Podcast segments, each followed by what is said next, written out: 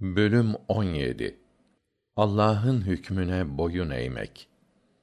Hayır, hayır. Rabbine andolsun ki onlar aralarında anlaşmazlığa düştükleri her konuda sen peygamberi hakem yapmadıkça ve sonra senin kararına kalplerinde hiçbir sıkıntı duymaksızın tam bir teslimiyetle uymadıkça gerçekten inanmış olmazlar. 4 Nisa 65 Aralarında ilahi kitap hüküm versin diye Allah'a ve onun elçisine çağrıldıkları zaman müminlerin söyleyeceği tek söz işittik ve iman ettik olmalıdır. Gerçek kurtuluşa erenler bunlardır. 24 Nur 51 Hadis 169 Ebu Hureyre Allah ondan razı olsun şöyle demiştir. Rasulullah sallallahu aleyhi ve selleme göklerde ve yerdeki her şey Allah'a aittir. Aklınızdan geçeni açıklasanız da gizleseniz de Allah sizi kalplerinizden geçirdiklerinizden dolayı hesaba çekecektir. Sonra dilediğini affedecek, dilediğini de cezalandıracaktır. Allah'ın gücü her şeye yeter. 2 Bakara 284 Ayeti nazil olunca bu durum Rasulullah ve ashabına ağır geldi.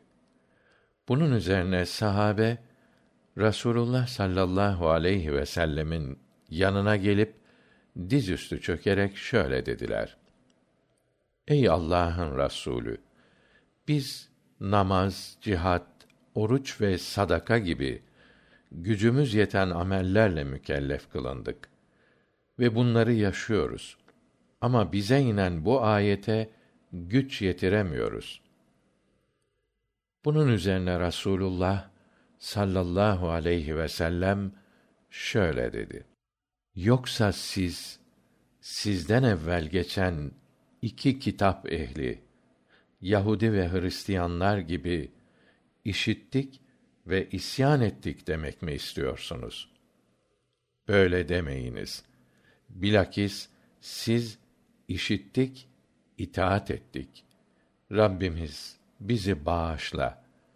Dönüşümüz sanadır deyiniz. Sahabiler bu söylenenleri söyleyip dilleri buna alışınca Allah peşinden şu ayeti indirdi.